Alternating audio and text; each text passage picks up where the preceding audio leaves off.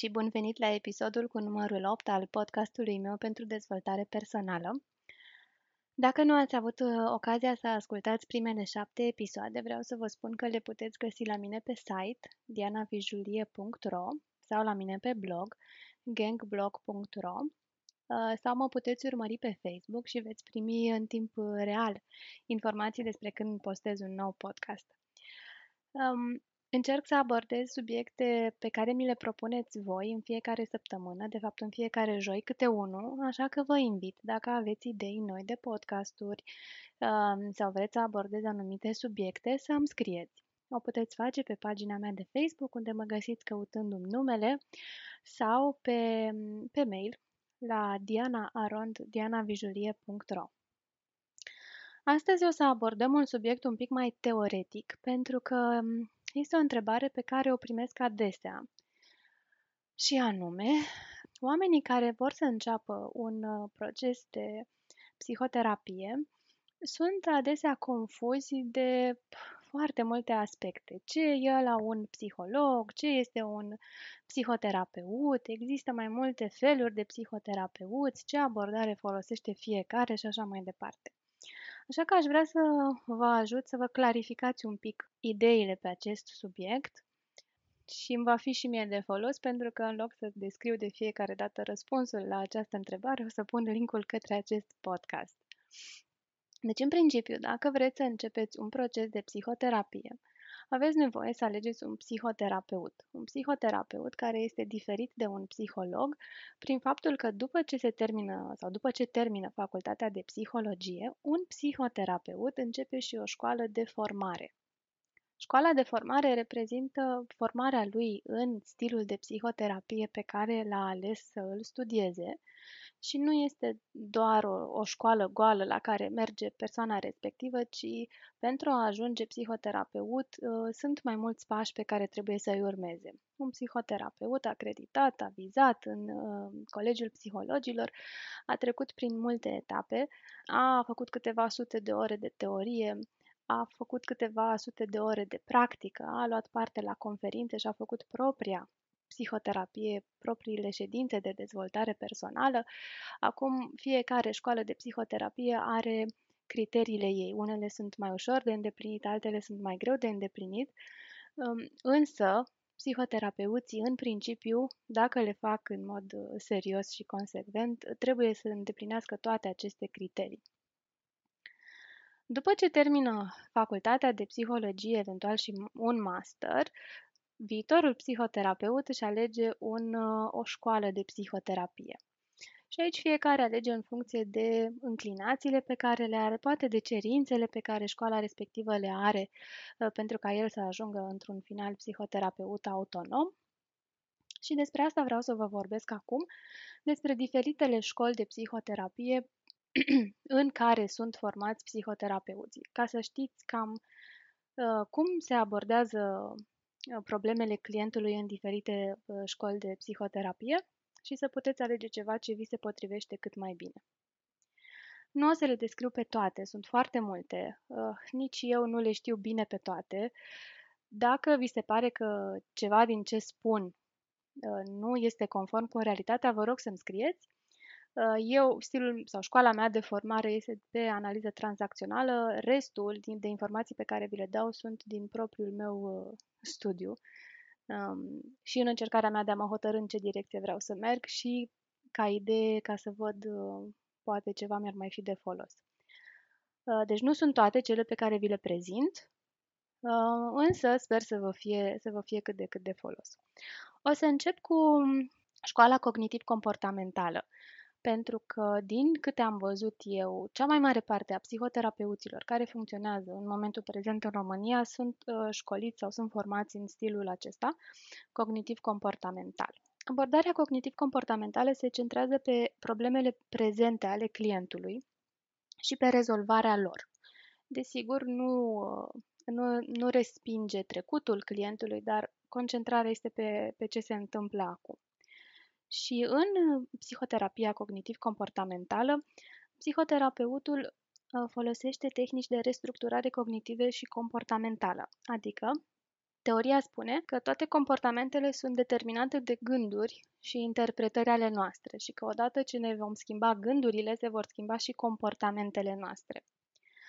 Drept urmare, în uh, procesul de, de terapie cognitiv-comportamentală se urmărește identificarea și schimbarea gândurilor, atitudinilor, credințelor personale, presupunerilor și așa mai departe legate de emoții. Practic, prin modificarea gândurilor, modificăm emoții și comportamentele aferente. Există și o critică la adresa acestei abordări că minimizează partea, latura emoțională a clientului. Pe de altă parte, în rezultate de aici și acum, terapia cognitiv-comportamentală are rezultate bune în tratarea depresiei, în uh, tratarea diferitor altor uh, tulburări, pentru că corectează un comportament. Ce se întâmplă în fundal și cât de eficient este pe termen lung, E partea a doua, o parte din clienți reușesc să-și rezolve anumite probleme cu ajutorul acestei terapii, după care intră în terapii mai profunde pentru a rezolva cumva de la rădăcină. Ă, de asta este important că nu neapărat un singur stil de terapie ni se potrivește sau că un singur stil de psihoterapie este, între ghilimele, corect, ci în funcție de, de noi, de dorințele noastre, de preferințele noastre, de etapa din viață în care suntem și așa mai departe, putem opta pentru un stil sau altul. Psihoterapia integrativă abordează lucrurile ușor diferit. Aici e vorba despre integrarea corp-minte-spirit și înțelegerea unitară a ființei umane. Deci este diferit de abordarea cognitiv-comportamentală care separă gândurile de emoții și de acțiuni. Aici, în psihologia, psihoterapia integrativă, ele sunt integrate. Scopul acestui tip de psihoterapie, mă rog, scopurile sunt două. Unul ar fi integrarea personalității și construirea unui eu stabil, de sine stătător, consecvent, da? Și integrarea sistemelor afective, cognitive, comportamentale și fiziologice, luând în calcul și aspectele sociale și transpersonale. Deci, practic, abordează ființa cu tot. Partea pozitivă sau punctul forte al psihoterapiei integrative este flexibilitatea ei. Un psihoterapeut format în această direcție va folosi teorii și tehnici integrate din mai multe școli de terapie. Asta nu înseamnă că are un stil eclectic, ci că pur și simplu integrează și devine creativ cu, cu tehnicile pe care le folosește în folosul uh, clientului său.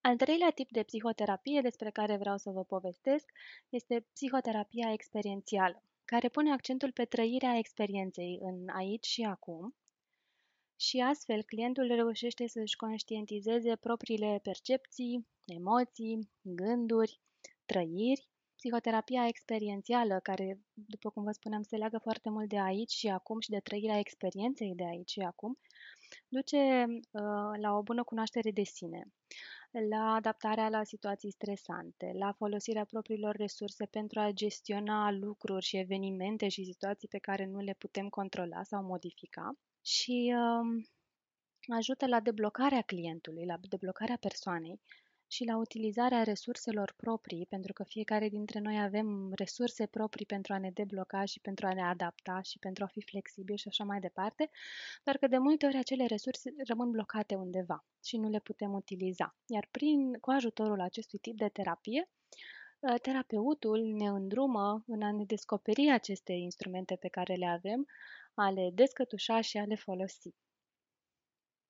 Psihoterapia psihanalitică Psihoterapia psihanalitică se bazează pe concepte din psihanaliza lui Freud, care este, cum se spunea la școală, este considerat tatăl psihoterapiei și lucrează foarte mult cu inconștientul. Se concentrează pe procesele inconștiente și cum se manifestă ele în comportamentele pe care le avem aici și acum. Angoasele fundamentale pe care le avem, pe care le trăim și care se află în inconștientul nostru, um, sunt păstrate acolo cu ajutorul mecanismelor defensive, da? mecanismele de apărare. Prin psihoterapia psihanalitică, reușim să recunoaștem aceste mecanisme și să le depășim, să le integrăm și astfel să ne, să ne cunoaștem părți din inconștientul nostru, să le scoatem la lumină și să lucrăm cu ele astfel încât ele să nu ne mai influențeze viața fără ca noi măcar să avem habar.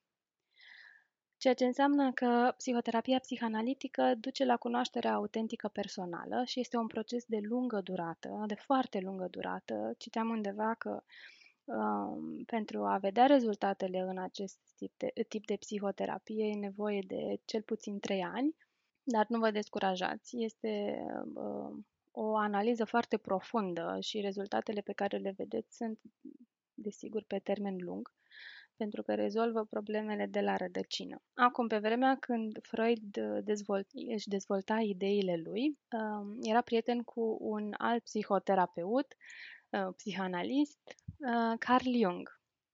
Și la un moment dat, ideile lor nu au mai coincis, așa că Freud a mers într-o direcție și Carl Jung a mers în altă direcție. Și direcția în care a mers Carl Jung este psihoterapia analitică, sau psihoterapia jungiană, cum se mai numește. Este un strop mai spirituală decât psihoterapia lui Freud și își are bazele în același tip de, de, de psihanaliză. Jung se concentra foarte mult pe procesul de individuație, care reprezintă de fapt atingerea sinelui. Uh, autodescoperire care permite persoanei să devină ce era destinat să fie, și pentru a face asta, avem nevoie să ne eliberăm de tipare comportamentale fixe. Putem reuși să ne eliberăm de tipare comportamentale fixe prin dezvăluirea inconștientului nostru. Putem face asta cu ajutorul viselor, cu ajutorul imaginilor spontane, uh, mituri, arhetipuri, prin artă, prin jocul cu nisipul, prin spiritualitate. Toate aceste instrumente, un psihoterapeut format în psihoterapie analitică își va susține clientul în, a, în procesul lui de individuație, în procesul lui de a deveni uh, ceea ce este el de fapt, a crește ca o floare dintr-o vază, dintr-un ghiveci, practic. Dacă plantezi o sămânță de, nu știu, de trandafir, trandafirul va crește tot trandafir, nu o să crească niciodată acolo mărar, în schimb s-ar putea să nu florească niciodată. Intrând într-un proces de uh, psihoterapie analitică, procesul ne duce și către înflorire pentru a ne atinge cu adevărat potențialul nostru de trandafir. Un concept important pe care l-a dezvoltat Jung este inconștientul colectiv și cum ne influențează el, acest inconștient colectiv, comportamentele, gândurile și acțiunile. Tot din uh, psihanaliză s-a mai dezvoltat un alt curent, și anume analiza tranzacțională, Analiza tranzacțională a fost dezvoltată de Eric Bern, un psihoterapeut format în psihanaliză, care era nemulțumit de termenii foarte pompoși uh, folosiți în psihanaliză și de faptul că îi se părea că există o ierarhie, sau mă rog, chiar există o ierarhie între psihanalist și client și în concepția sa, oamenii sunt egali și atunci clientul trebuie să primească toate instrumentele pe care uh, analistul său le are pentru a se putea dezvolta. Și pentru a putea face asta trebuie să înțeleagă, fără să urmeze o facultate și o școală de formare ca să priceapă ce e cu sine însuși. Și atunci Eric Bern a luat anumite concepte din psihanaliză și le-a tradus în limbajul oamenilor de rând, și am modificat pe aici pe acolo lucrurile astfel încât procesul să fie mai ancorat în aici și acum. Spre deosebire de psihanaliză, unde procesul se leagă foarte mult de trecut, în analiza tranzacțională este o combinație. Într-adevăr, reparăm ce se întâmplase în trecut, ce s-a întâmplat în trecut, însă scopul principal este funcționarea la nivel social, funcționarea corectă în aici și acum, în plan social. Analiza tranzacțională pornește de la trei uh, concepte de bază. Primul ar fi că toți oamenii sunt ok, nu neapărat comportamentele lor, cât ei ca indivizi, toți oamenii sunt egali. Eu sunt ok și tu ești ok, atâta timp cât noi putem comunica de pe piciorul acesta de egalitate, uh, putem avea o comunicare autentică, putem fi ok noi cu noi înșine. Deci primul concept important din analiza tranzacțională este că toți oamenii sunt ok, egali, ok ca sine, nu ca și comportament. Al doilea concept de bază este că fiecare are capacitatea de a gândi. Fiecare dintre noi are capacitatea de a gândi, iar aici este o dilemă foarte mare în analiza tranzacțională. Cum poți lucra cu acei clienți sau pacienți care nu au pe moment această capacitate? În plan concret, asta se traduce prin faptul că fiecare dintre noi trăiește conform deciziilor pe care le-a luat într-un anumit punct al vieții sale. Și dacă este vorba despre decizii, ele pot fi schimbate. Și așa ajungem la conceptul numărul 3, că oamenii se pot schimba. Deci oamenii sunt ok, uh, oamenii pot gândi și iau decizii și oamenii se pot schimba. Scopul uh, unui proces de dezvoltare în analiza tranzacțională este atingerea autonomiei. Care înseamnă a trăi conștient în aici și acum, care înseamnă a putea fi spontan, adică a alege liber, adică a lua deciziile din aici și acum, nu legat de ce am trăit ieri și acolo, și de a putea avea relații bazate pe intimitate cu cei din jurul nostru, adică a ne arăta, a ne cunoaște și a ne arăta sinele autentic, a avea o interacțiune deschisă cu cei din jur. Elementul de bază în analiza tranzacțională este modelul stărilor eului, preluat de la psihanaliză, dar transformat și transpus în, într-o, într-un aspect mai, mai concret, și anume părinte, adult și copil. O stare a eului este un, un set de comportamente și de gânduri și de emoții pe care le manifestăm într-un anumit moment, în funcție de ceea ce am trăit noi în viața noastră. Am integrat aceste informații despre ce ar trebui să gândesc și să simt și o fac ca și când ar fi ale mele, dar le-am integrat din mediu, de la părinții mei, de la alți adulți din jurul, din jurul meu și acționez ca atare. Într-un proces de psihoterapie în analiză tranzacțională voi lua aceste convingeri care vin din starea mea de părinte sau din starea mea de copil, sau, mă rog, trăiri din starea mea de copil și le voi trece prin filtrul adultului meu pentru a vedea dacă ele sunt relevante și sunt utile mie sau sunt doar niște prejudecăți sau uh, niște emoții care trebuie trăite și apoi uh, ele se transformă. Deci accesarea acestei stări de adult este foarte utilă pentru reconfigurarea părintelui interior, pentru eliberarea copilului din noi.